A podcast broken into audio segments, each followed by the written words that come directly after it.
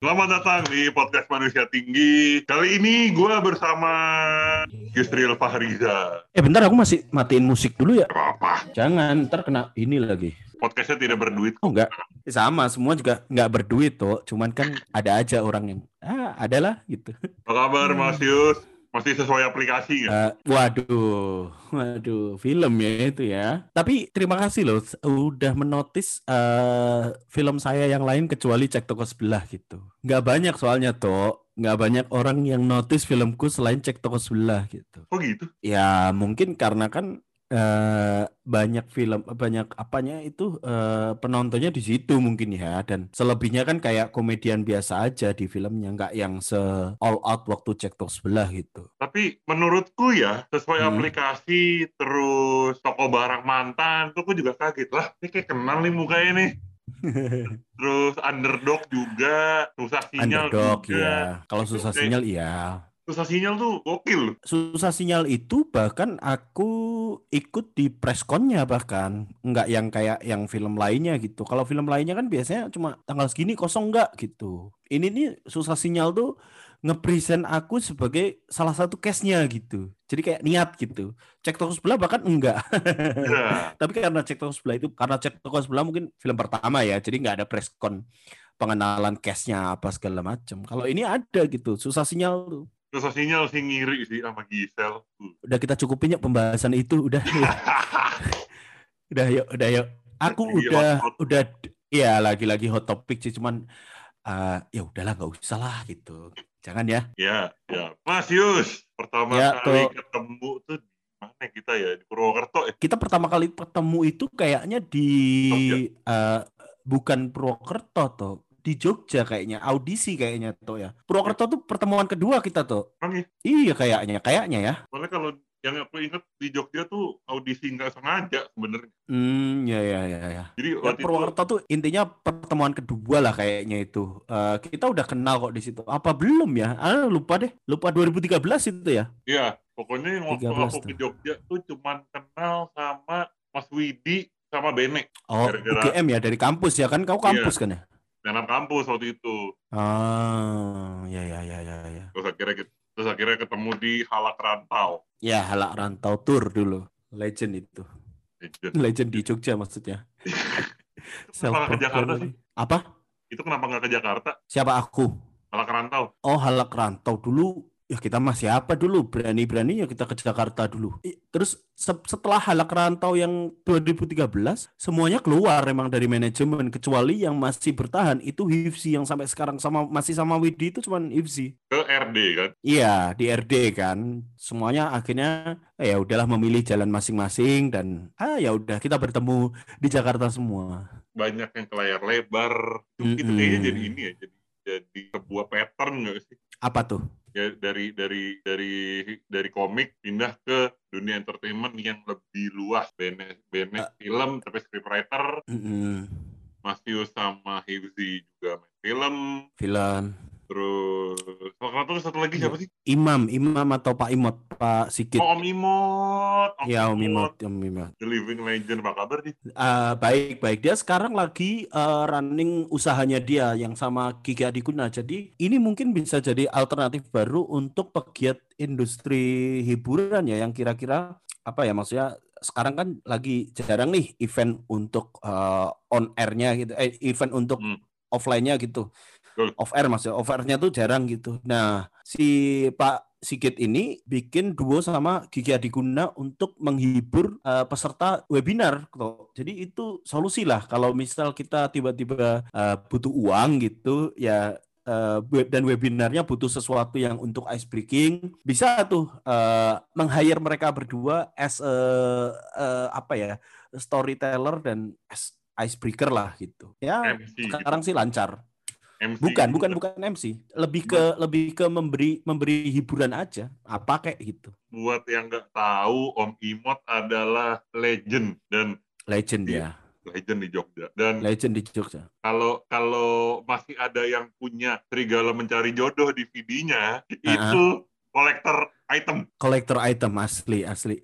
Dan eh, Pak Sigit ini, Pak Imot ini dia memulai stand up jauh sebelum stand up ini marak di Indonesia yang tahun 2011 toh. Hah, emang ya? Dia udah iya dia tuh udah pernah stand up kok stand up komedi bukan monolog ya. Kalau monolog kan beda. Dia pernah eh, stand up komedi di salah satu event dan komunitas besar di Jogja namanya Jasmine Senen. Jadi Jasmine Senen Wow. ini adalah eh, event jamming para musisi jazz setiap hari Senin gitu. Dan Wow. itu eh, range penontonnya gede banget. Tahu apa apa eh, ininya penonton reaksi penonton ketika ada orang yang stand up di tahun 2009 dilempar pot pot tanaman. pot tanaman karena masih belum bisa ini kali ya. Ini kan bukan sesuatu yang baru atau apa, itu sesuatu yang aneh pada masa itu. Seseorang tiba-tiba eh, menceritakan apa yang dia resahkan, apa yang dia keluhkan ke eh, penonton umum yang mayoritas nggak mau tahu kehidupan dia gitu.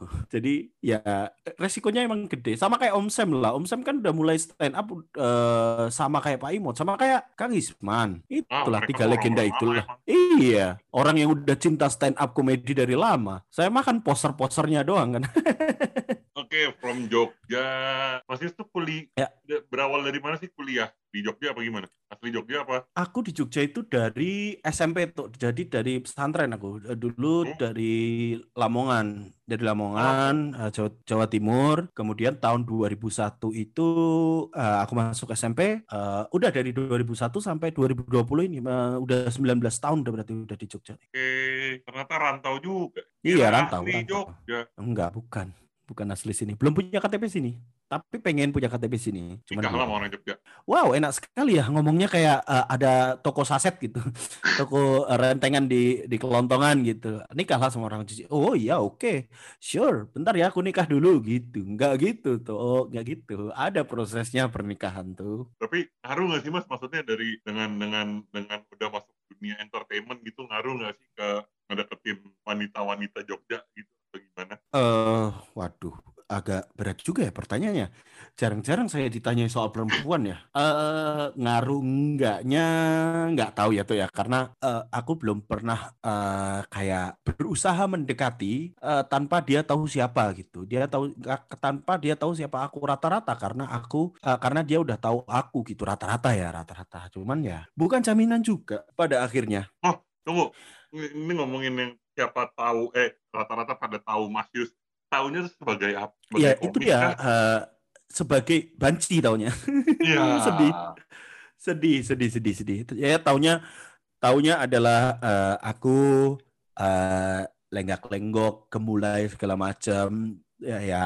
Means menurutku itu tidak bisa disalahkan ya. Bagaimana itu bagaimana kemudian eh, karakter Naryo ini terlalu tertanam di benak orang-orang itu nggak bisa aku salahkan pada akhirnya. Karena memang ya menurutku aku emang all out banget sih di di karakter itu tuh terlalu all out gitu. Sampai eh, orang tuh tidak bisa membedakan mana yang eh, berakting mana yang kehidupan sehari-hari gitu Jadi dikenalnya bukan sebagai komik, bukan sebagai artis, Bukan. bukan sebagai eh, sosial media influencer, tapi sebagai banci. banci. Rata-rata ya rata-rata. Tapi ya ada juga ada yang mengenal sebagai komika ada.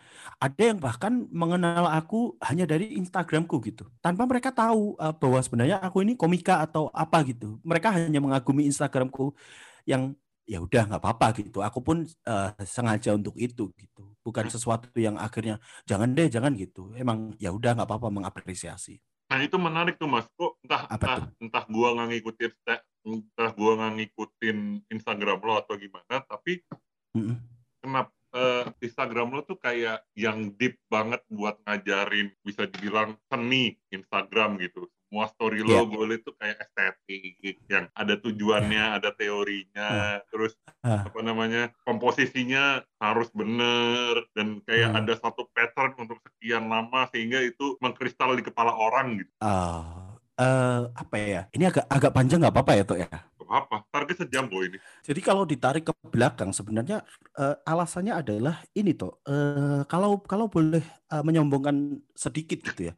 Aku itu memulai karir di film itu kan 2016 sebagai eh, Nario di Cek Toko Sebelah.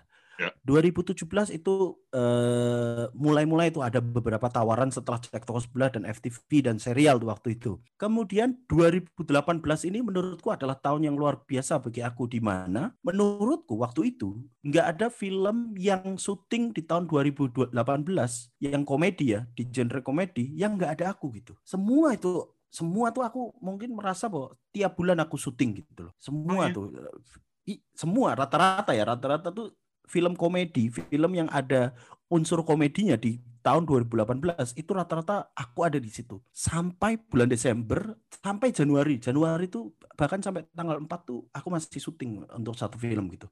2019 tuh setelah aku syuting eh, Mekah I'm Coming, Hmm. kemudian eh, ayahku masuk eh, UGD, kemudian ya berpulang pada tanggal 22 Januari. Januari 2019 aku nggak ada apa-apa tuh nggak ada apa-apa. Tiba-tiba hilang aja. Yang tadinya aku syuting setiap bulan tiba-tiba aku harus hilang gitu. Hilang set gitu. Kayak membalikkan tangan gitu. Pada pada satu titik aku berpikir bahwa anjing segini ya industri hiburan ya gitu. Sekeras ini industri hiburan gitu maksudnya yang tadinya aku bisa syuting setiap bulan tiba-tiba bisa tiba-tiba nggak ada gitu bisa tiba-tiba shoo hilang gitu kayak udah nggak ada apa pun yang aku lakukan di 2018 itu terus aku berpikir bahwa eh, aku harus berkarya nih. Se- Sejauh ini aku tidak pernah berkarya. Aku hanya menghidupi karya orang. Aku Hmm. hanya part of karya orang itu gitu. Aku harus melakukan sesuatu. Melakukan sesuatu ini apa ya gitu. Akhirnya eh, sama Wira sama ada temanku namanya Bayu, a- akunnya itu @dianrockmat itu. Aku menemukan anjing Instagramnya nih bagus banget ya gitu. Bagus banget yang wow, kok bisa eh, dari Instagram aja seniat ini gitu, seniat kamu bikin eh, sebuah video eh, apa ya profesional di Instagram, di Instastory gitu. Aku akhirnya berpikir seperti itu. Kemudian dari banyak renunganku, eh, kalau cuma foto, kalau cuma video semua orang bisa gitu. Apa yang apa yang orang tuh apa yang orang tuh mau ak- mau diambil dari aku gitu. Kalau cuma foto dan video, ya banyak fotografer bagus, banyak videografer bagus yang lebih bagus dari aku ya gitu. Tapi yang pengen aku bagikan adalah cerita tentang bagaimana aku kemudian merenung dan melakukan kontemplasi terhadap diriku sendiri lah. Salah satunya ya eh, ya kayaknya hidup dengan berkecukupan tuh nggak apa-apa gitu loh. Hidup dengan eh, orang di orang orang zaman sekarang di sosial media itu kan selalu merasa bahwa beberapa kali influencer tuh mengatakan lu tuh spesial, lu tuh nggak ada duanya. Enggak, kita tuh sama aja semuanya ini. Kita tuh sama. Kalau kita semua kalau eh, kita terus-terusan merasa spesial tuh yang ada adalah kita hanya memenangkan ego kita sendiri gitu. Itu sih tuh. Jadi di di Instagram itu aku memang eh, pengenku adalah berbagi tentang ceritaku gitu. Dengan latar foto, dengan latar video gitu sih. Karena kan aku sebelum stand up komedi, aku adalah kameramen memang. Kameramen lepas gitu. Campers Iya, campers freelance, campers freelance, eh, syuting-syuting eh, nikahan, syuting-syuting event gitu-gitu. Oh, baru tahu. Kayak gitu tuh belajarnya dari mana, Mas? Yang ya dasarnya kan untuk contemplating diri sendiri dan hidup untuk upan Hmm. dan segala macam. Tapi maksudnya Mm. dengan kemarin yang sampai gue respon yang mau kayak ditanya mau ke mana, itu lo belajarnya dari mana sih? Apa tuh? Belajar-belajar semua komposisi dan penulisan dan milih font. Kan waktu itu sempat buat live Instagram tuh ngebahas itu. Iya, iya, iya. Itu itu itu belajarnya dari mana? Belajarnya sebenarnya nggak tahu ya. Susah untuk eh, eh, susah untuk menjelaskan selain bahwa ini mungkin menjadi bakat toh. Tapi aku nggak pernah mengeksplor hal itu. Mungkin ya, mungkin. Mungkin karena mungkin juga karena dulu aku ini adalah seorang eh, campers gitu. Mungkin karena dulu aku ini adalah seorang eh, videographer gitu. Jadi aku tahu komposisi gitu. Objek yang enak dipandang di mata, nyamannya bagaimana. Kemudian aku hanya aku tuh selalu selalu menyarankan kepada semua yang mengikutiku di Instagram untuk tangkap aja apa yang menurut di matamu ini bagus gitu. Jangan berpikir bahwa itu komposisinya pas atau apa. Tangkap aja yang bagus dulu. Lama-lama mata kita akan terlatih. Aku Hmm. punya eh, aku pernah dengar eh, namanya itu adalah visual exercising. Visual Oke. exercising ini eh, adalah melatih ketajaman mata untuk selalu melihat dan terbiasa dengan eh, momen gitu. Pernah aku melihat sebuah tempat yang bagus, tapi apakah cukup dengan tempat bagus itu menjadi eh, konten Instagram? Enggak juga. Aku aku harus menciptakan momen di situ. Aku harus ada sesuatu yang bisa aku ceritakan di situ. Maka yang yang bisa aku laku yang biasa aku lakukan adalah biasanya menunggu momen gitu. Menunggu momen atau menciptakan momen itu sendiri. Dalam satu konten misal di satu feed gitu, bukan kok tiba-tiba aku melihat itu bagus tapi memang aku sudah tahu momen apa yang terjadi di jam itu dan di tempat itu gitu. Misal aku pernah punya foto di Semarang di mana itu di kota tua, di kota di kota lama apa? Kota tua, kota tua, wisata kota tua Semarang. Di situ itu semua orang hampir pernah lah punya foto di situ tuh. Pasti orang pernah punya foto di situ karena ya objeknya sudah sangat mainstream dan itu menjadi jalan raya di Semarang gitu. Iya. Tapi satu momen yang tidak bisa orang tangkap adalah ada bapak-bapak bersepeda yang tiba-tiba pakai pakai sepeda uh, ontel gitu apa ya? Sepeda jengki gitu melintas di depanku gitu. Di mana di situ latarnya temboknya tembok tempat bapak itu melintas adalah ada orang gambar ngecat. Jadi kayak aku menciptakan momen yang pas di mana bapak itu tuh kayak sedang menggendong orang yang sedang ngecat gitu loh. Boncengin. Tapi aku tahu ada bapak itu di kejauhan tuh aku udah tahu udah melihat bapak itu gitu. Oh bapak itu akan melintas ini berarti aku akan me menyiapkan kamera. Nah dibilang seniat itu memang seniat itu. Kenapa seniat itu? Ya kenapa enggak gitu loh gitu. Karena ya tidak bisa dipungkiri aku pengen stand out di di di atas semua di atas semua itu gitu. Di di apa ya kalau komika hanya menyajikan hal-hal yang lucu ya aku menyajikan hal-hal yang menurutku indah gitu.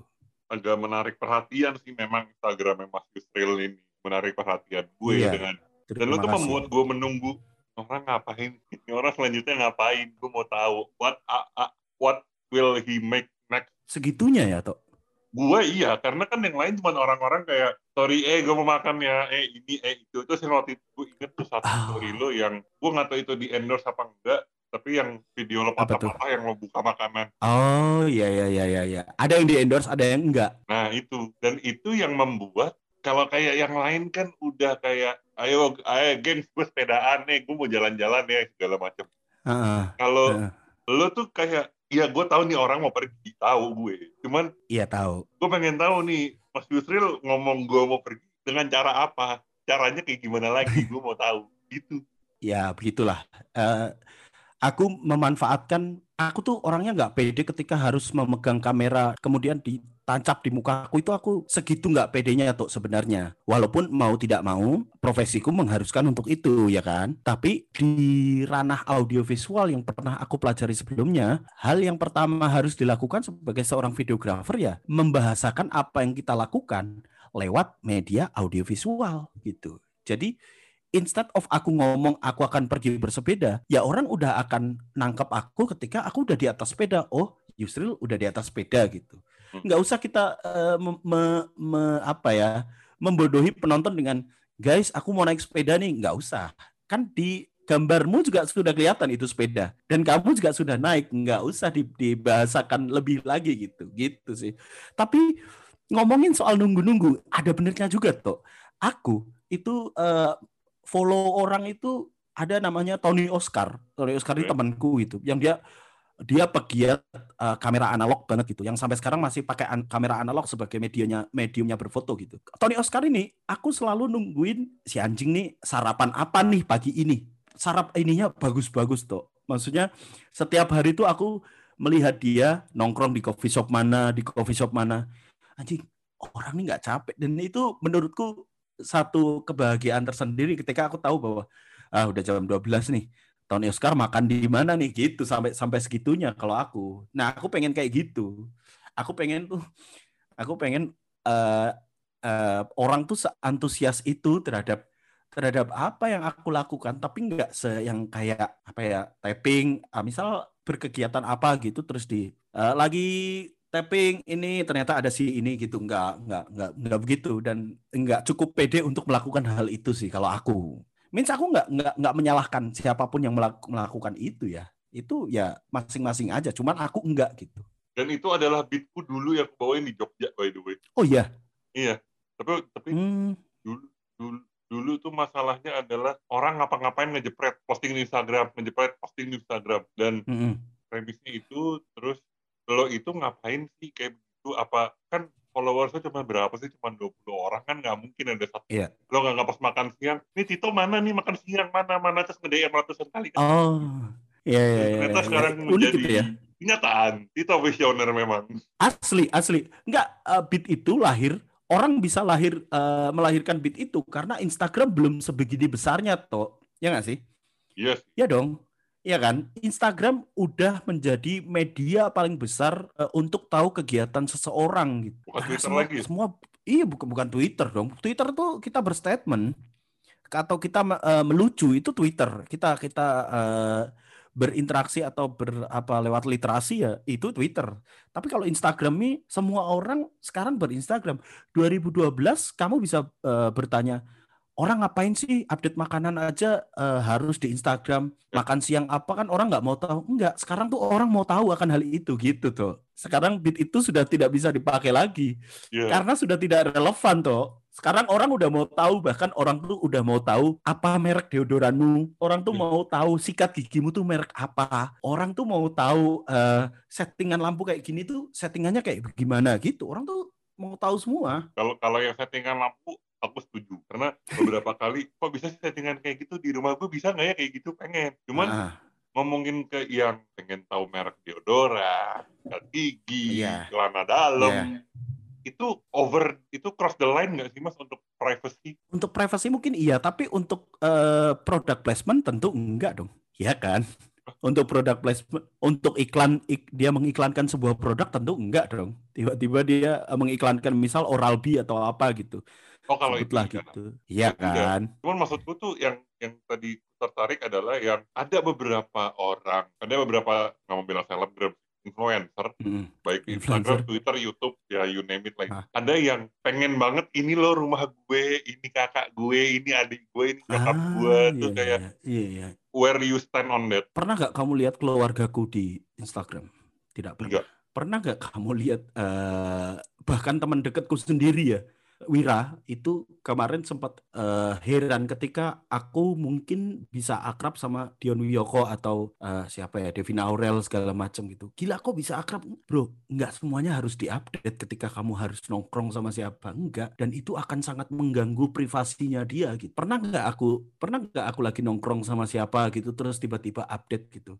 Kecuali itu meeting ya, kecuali itu meeting. Mungkin bagi sebagian orang itu penting, tapi bagiku enggak. Ya itu pilihan gitu loh standku standpointku adalah gini tuh uh, orang tuh berhak milih mana yang menjadi prioritas dia. Menurutku ranah-ranah seperti keluarga seperti pacar mungkin seperti temen nongkrong mungkin itu bukan bukan ranah yang pengen aku bagi ke uh, teman-teman iya teman-teman di Instagram gitu. Itu bukan ranah yang yang pengen aku bagi. Yang pengen aku bagi adalah nilaiku. Nilaiku sebagai seorang manusia bagaimana aku memaknai hidup bagaimana aku ingin bercerita bagaimana kemudian orang tuh tertarik bahwa anjing si Yusril cerita begini kok aku merasa relate ya? Kok aku merasa bahwa ceritaku juga sama nih kayak dia keresahan-keresahanku juga sama nih kayak dia gitu. Yang yang pengen aku bagi hanya seputar itu gitu. Itu sih prioritas uh, ya prioritas orang masing-masing. Tapi ya balik lagi bahwa ini bukan mana yang salah dan mana yang benar, mana yang menjadinya, mana yang menjadi sejatinya. Instagram tuh harusnya begini gitu, nggak hmm. nggak ada standar itu.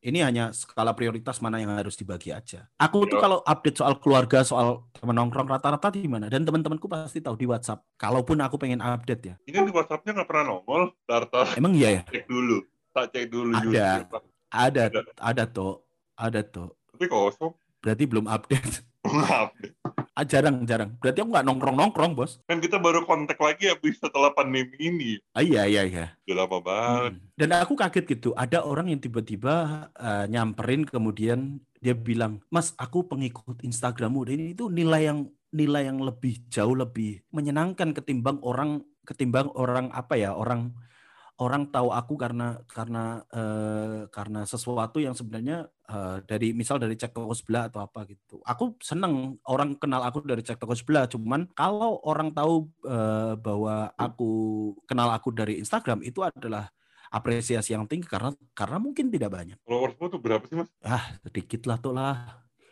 masih 20-an ribu, 22. 1.500.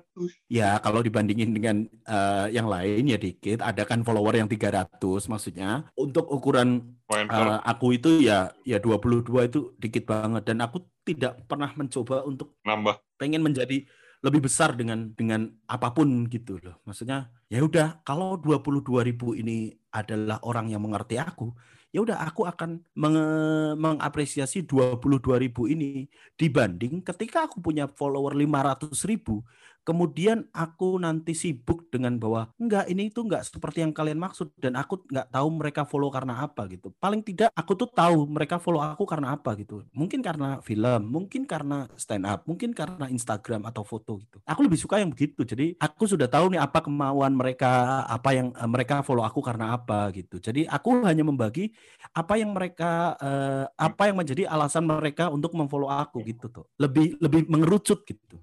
Tapi berusaha untuk tapi tidak berusaha untuk menjadi lebih besar gitu? Ya ada usahanya, cuman nggak terlalu yang pengen wah uh, sampai tahun ini mesti, sampai tahun ini mesti juta gitu enggak ya?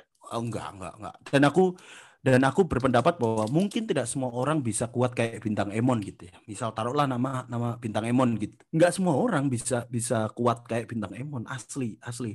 Punya follower banyak kemudian dituntut ini dan itu enggak semua orang mau. Yakin deh, yakin. Aku pun cukup dengan ya udahlah kalau 20 ribu ini adalah 20 ribu orang yang tahu aku, tahu siapa aku, tahu apa yang aku lakukan, ya udah ini aja gitu loh. Sekarang apa alasan Mas Yusril memfollow 892 orang? Alasanku yang pertama adalah kolega, itu yang pertama. Yang kedua adalah aku suka karyanya dia. Aku bahkan uh, dari konten foto-foto itu mengenal banyak orang yang di kehidupan sebelumnya aku belum pernah ketemu tuh. Bahkan sampai sekarang belum ketemu aku aku ada itu kayak siapa ya teman-teman dari Instagram tuh ah lupa aku. Dan mereka uh, yang sialnya adalah aku mengenal mereka pas pandemi gitu. Jadi kayak ajakan hunting bareng tuh ada tapi nggak bisa gitu. Ada setiap kota tuh bahkan kalau di Bandung, kalau di Jakarta, kalau di uh, Semarang tuh ada aja yang ngajakin hunting bareng gitu. Yang menurutku itu sesuatu yang aneh. Uh, aku nih komedian gitu loh. I, I'm not a fotografer. Aku nggak nggak bilang aku fotografer karena menurutku fotografer itu bisa disebut seorang fotografer karena karena karena dia mendapatkan upah dari fotografi oh, gitu. Kalau ya. kan enggak, aku kan entusias aja gitu. Aku hobi aja foto itu. Coba nggak pandemi itu, aku udah ke Jepang, udah ke ini tuh planku itu 2020 ini aku pengen menjadi uh, apa uh, uh, foto konten kreator gitu. Maksudnya konten uh, kreator di bidang foto gitu. Karena aku udah beli tiket ke Jepang, aku udah beli tiket ke Belanda, aku oh. udah ngurus paspor, udah apa, tiba-tiba ces ces ces ces ces tiba-tiba nggak bisa di refund tiba-tiba harus nggak bisa di refund hanya bisa di reschedule.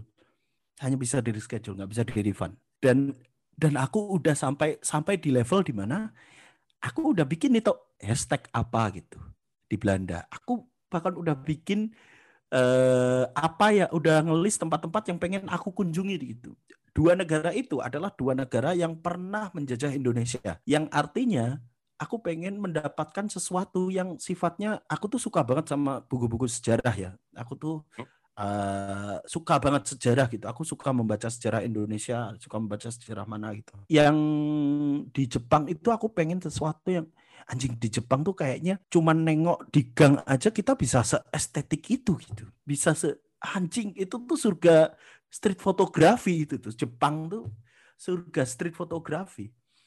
Belanda itu aku pengen ke perpustakaan nasionalnya dia yang oh. katanya ada sejarah yang tidak tertulis di Indonesia ada di situ katanya katanya. Itulah.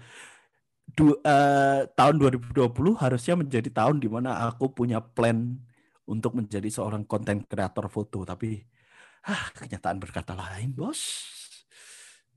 Berkata lain. berkata lain tapi setidaknya masih bisa pergi kan setelah pandemi di reschedule ke sana bisa kan bisa bisa cuman nggak tahu kapan toh eh, negara-negara itu belum buka aksesnya untuk orang Indonesia bos ya seperti kita tahu juga teman kita abang Panji terus pacar ya. gue juga Raisa kan ya, ya. Oi bos nggak nggak ke situ ya? eh toh Toh, aku mau nanya deh, ini kan mumpung mumpung kita mumpung kita ketemu kan ya? Iya. Enggak sih, enggak uh, ketemu ini ngobrol. Ya, mumpung kita mumpung kita bisa ngobrol kan uh. aku tahu kau tuh penggiat kereta api. Dulu tuh kau suka banget uh, uh, kereta api gitu, ya kan? Sampai sekarang. Ya sampai sekarang, sampai sekarang. Uh, menurutku kereta api di Indonesia tuh punya nilai estetik yang luar biasa, luar biasa estetik menurutku ya. Menurutku, okay. kalau aku kalau aku melihat dari kacamata aku sebagai penikmat uh, orang yang suka pergi bepergian keluar kota gitu. Menurutku kereta api itu punya nilai estetik dan stasiun tuh punya nilai estetik yang bagus banget gitu. Tapi kenapa orang tuh kadang kadang-kadang dilarang untuk uh, membuat foto di stasiun tuh? Apa regulasinya tuh apa gitu? Oke, sebentar. Aku, aku merinding dengar Mas Yus ngomong gitu. Apa Jadi gini mas, ini aku yang dari point of view aku aja ya. Ini ini disclaimer ya, ya, ya. bahwa tidak mewakili dari perusahaan ya. Ya nggak nggak mewakili perusahaan apa pun meskipun kamu pernah magang di situ kan. Ya, sebenarnya gini mas, sebenarnya diperbolehkan, hmm. cuman tidak dengan alat-alat profesional. Oh. Karena gini, alat profesional batasannya apa tuh? Eh, itu juga masih agak abu-abu ya dari yang dari hmm. yang aku dan teman-teman komunitas dapat. Jadi yang jelas tidak boleh tripod, mic tambahan, lampu, lampu itu nggak boleh. Ya. Karena dulu sempat ada colongan. Oh, buat kepentingan ada colongan, ini. komersil. komersil, entah colongan, entah hmm. iklan, entah hmm. film, entah ya. video klip atau apa gitu ada. Iya, iya. Nah, sebenarnya diperbolehkan, tapi ya ada hal-hal kurang ajar seperti itu juga. Kan Pasti. Bingung kan kalau misalkan orang-orang Mas Yus buka Twitternya kereta api deh. Ya. Nah kereta api kita atau KAI 121 itu ada tweet hmm. mereka ada statement diperbolehkan dengan handphone. Oh dengan Jadi, handphone ya. Uh, uh, sebenarnya tuh menurutku ya mereka preventif, mereka preventif untuk kejadian kejadian yang tidak diinginkan agar tidak terjadi. Ya ya ya ya. Aku hmm. aku selama ini aku bikin berapa belas video di kereta untuk vlog pribadi ya mana-mana. Hmm, ya, Karena ya, menjual ya, diriku ya. Iya iya iya ya. Jadi uh, uh, udah wah tinggi banget iya Pak. Itu video buat apa? Buat ini Pak biar keren. Oh iya iya silahkan saya juga dong itu. Oh.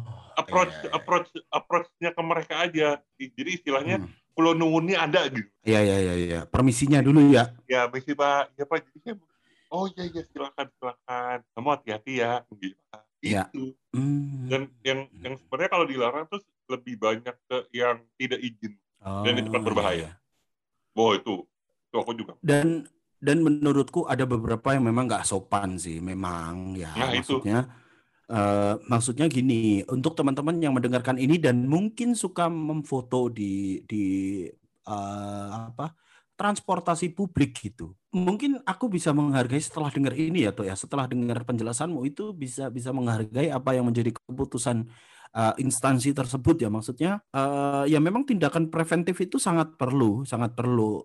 Kalau dibebaskan, aku yakin akan banyak orang cari-cari momen dan nggak sopan gitu. Aku sendiri kalau oh, kamu kali ya kalau kalau kamu bisa memperhatikan Instagramku, aku nggak pernah memfoto orang konfrontasi langsung. Kalaupun aku konfrontasi, aku pasti sudah memiliki izin sebelumnya bahwa aku bahwa aku sudah uh, Pak tadi saya foto, boleh nggak saya upload gitu?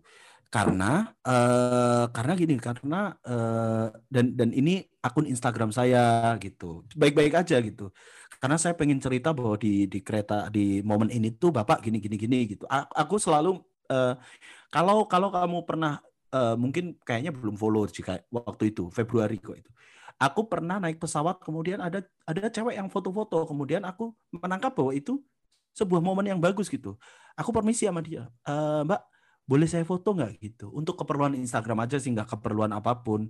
Kalau nggak percaya uh, kalau mbak keberatan Instagram saya seperti ini. Kalau mau uh, saya mention boleh tapi kalau nggak ya nggak apa-apa. Nggak itu sepenuhnya hak prerogatif si objeknya gitu. Kadang-kadang ada yang nggak sopan juga sih.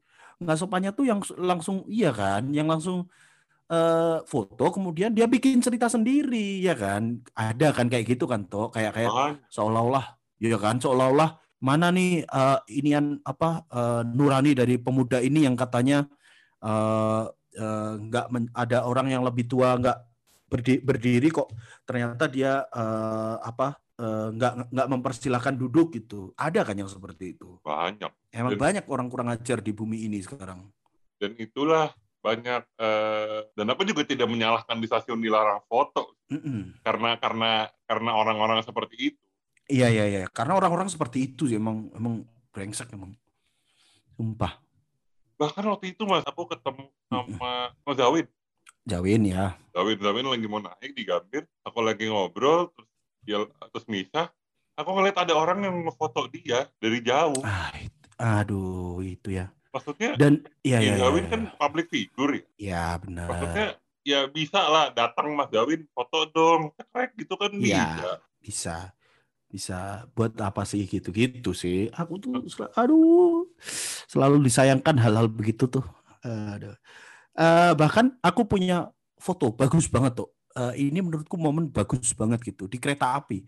Jadi ada bule yang tiba-tiba uh, keluar dari kereta api itu. Tapi karena dia sadar aku menodongkan kamera ke arah pintu kan di palang pintunya gitu kan lagi baru buka gitu Kemudian dia sadar ada kamera di depannya. Dia tutup gini. Aku menangkap bahwa oh dia tidak nyaman nih. Akhirnya nggak pernah aku upload dan kamu tidak kamu bisa ngecek ini di di Instagramku atau di Instastory. Aku tidak pernah mengupload orang yang kira-kira keberatan untuk ini. Karena ranah privasi itu ranah yang sangat mahal sekarang. Jadi oh.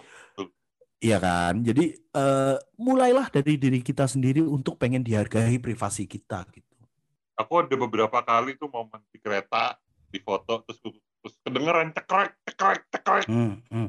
and I'm the only one there Iya, oh, iya iya iya.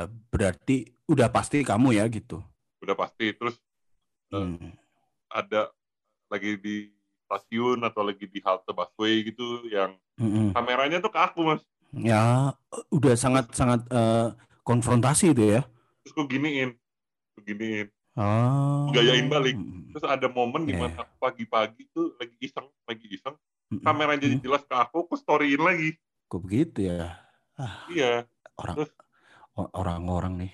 Ya, terus ada juga kejadian kemarin tuh tahu halte HI kan? Ya halte HI. Kan ada kan ada zebra crossnya. Mm -mm, mm -mm. Nah itu ada orang emang orang nangkep momen orang nyebrang, kameranya ke gua, gua diem. Wah nih orang stres fotografi, udahlah diemin aja. Karena hmm. siapa pun yang lewat itu akan difoto gue sadar ya. Iya, iya. Cuma iya, kalau iya. yang yang yang candid candid kan tampol. Kayak, kayak privasi iya, orang iya. nggak ada nggak ada harganya buat mereka kesel. Iya. Uh, maksudku kalau memang kalau memang street fotografi it's okay gitu. It's okay kalau kalau itu fotografi yang yang salah menurutku adalah ketika me, menganggap kamu sebagai bahan bercandaan toh itu yang ya. salah. Tanpa seizinmu ya tanpa ya. seizinmu. Nah itu menurutku itu yang yang yang kemudian nggak sopan gitu. Kita berhak foto tuh kita berhak foto gitu. Kita berhak berhak menjadikan apa pun menjadi konten kita. Tapi kembali lagi itu kembali ke naluri kita kembali ke insting kita. Aku eh, pernah pengen banget punya konten soal imlek di petak 9 ya di Glodok tuh. Oh ya, di Glodok ya. Ya itu kan bagus banget tuh. Nah ya, bagus, bagus. maksudku adalah uh, bukan aku tidak ingin menjadikan uh, aku tuh ragu awalnya ragu untuk masuk. Anjing boleh masuk nggak ya gini. Oh masuk aja mas. Banyak kok yang foto-foto di sini. Oh iya pak. Nggak apa-apa. Terima kasih pak. Terima kasih gitu. Uh, tapi yang yang orang bisa salah adalah memotret orang sedang ibadah tuh itu kan rumah ibadah kan. Maksudnya ada ranah di mana kita nggak boleh uh, aku sendiri itu filterku sendiri. Nggak ada nggak ada teorinya sebenarnya.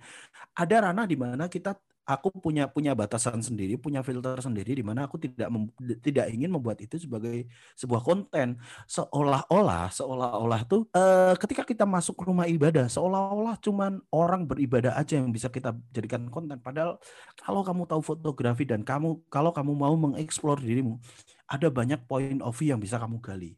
Akhirnya yang aku lakukan di situ adalah instead of uh, aku memfoto orang beribadah, khusuk beribadah, aku lebih memilih untuk uh, memotret orang-orang yang sedang bersih-bersih di situ.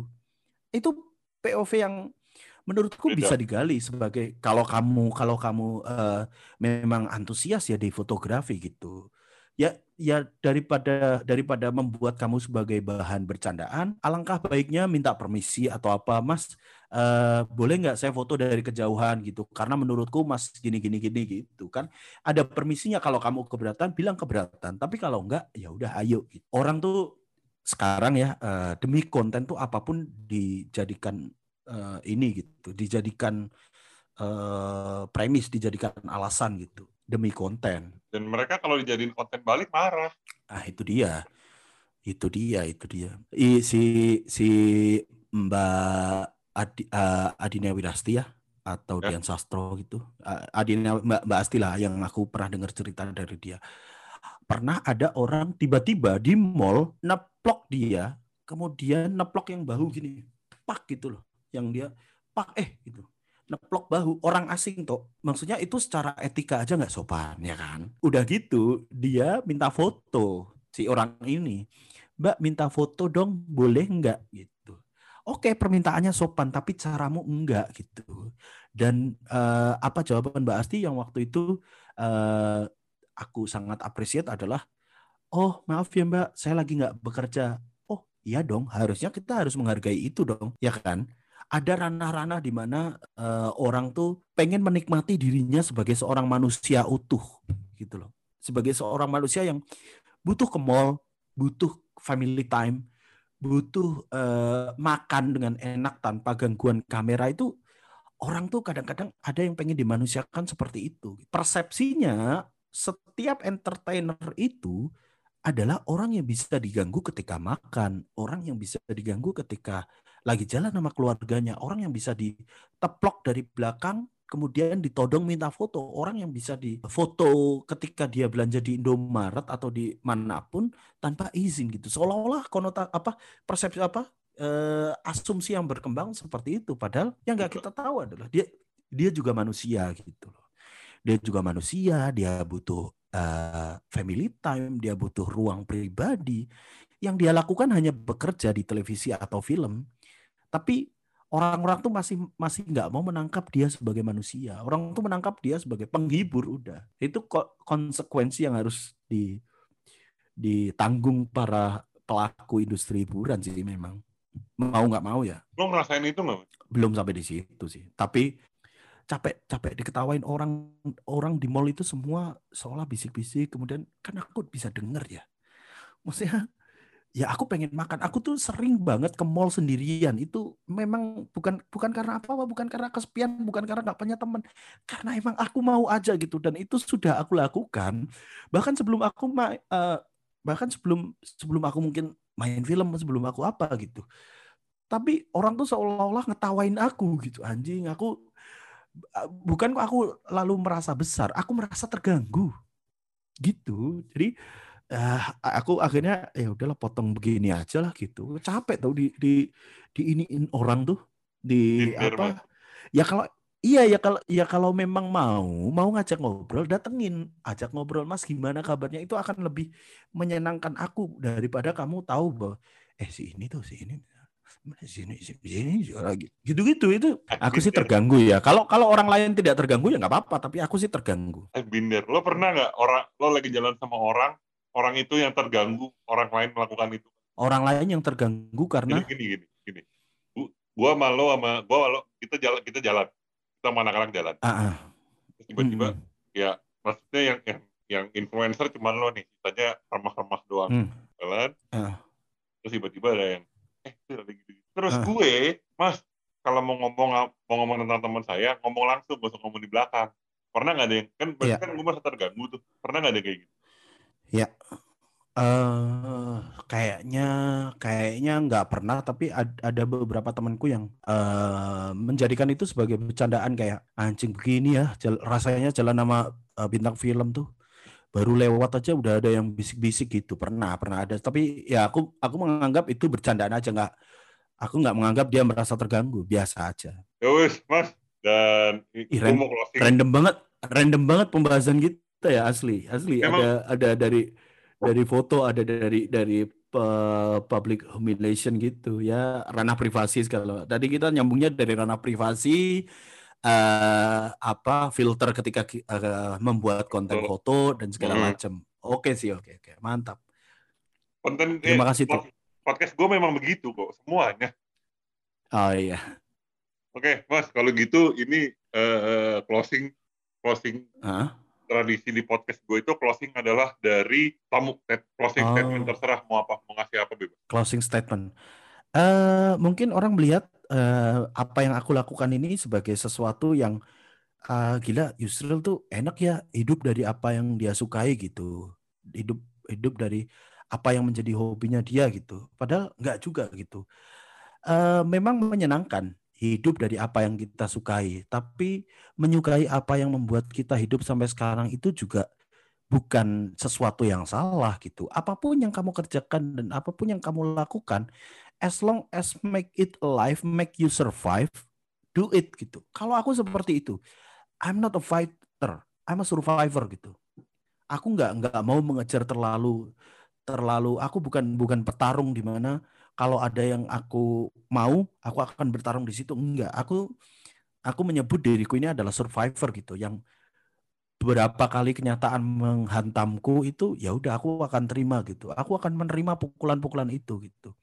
Mungkin aku akan hancur tapi aku nggak akan mati gitu. Itu cukup sih buatku. Aku tuh selalu selalu berpesan begitu tuh uh, ke, ke teman-temanku gitu. Kalau kalau ada yang anjing uh, pandemi ini membuat begini, membuat begitu Enggak, Bos. Uh, enggak, enggak. Pandemi itu ada yang sesuatu uh, ada ada nilai yang bisa kita ambil gitu. Nilainya apa?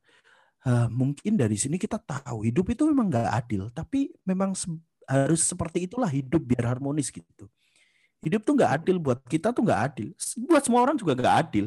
Tapi untuk itulah hidup agar harmonis gitu. Aku akan tetap aku aku akan tetap berjalan meski bukan pelangi yang datang setelah hujan gitu. Orang kan berharap bahwa setelah badai akan sesuatu akan ada sesuatu yang indah. Enggak, aku udah menerima skenario terburuk di mana kalaupun bukan pelangi yang datang setelah hujan, aku akan tetap melewati hujan gitu. Itu sih. Oh, oke. Mantap. Baik, terima kasih Mas Yusril Fahriza atas waktunya sudah Terima kasih Pratita Wibawa dan ber dan memberikan banyak insight yang mind blowing sekali. ya, ya, Sampai ya, ya, ketemu di Semoga kita cepat, semoga kita bisa ketemu lagi, Mas. Semoga pandemi siap. cepat berakhir. Uh, siap. Uh, terima kasih, Tito. Siap. Sukses Sampai terus. ketemu. Sehat di, terus. Semangat ketemu di episode ya. selanjutnya.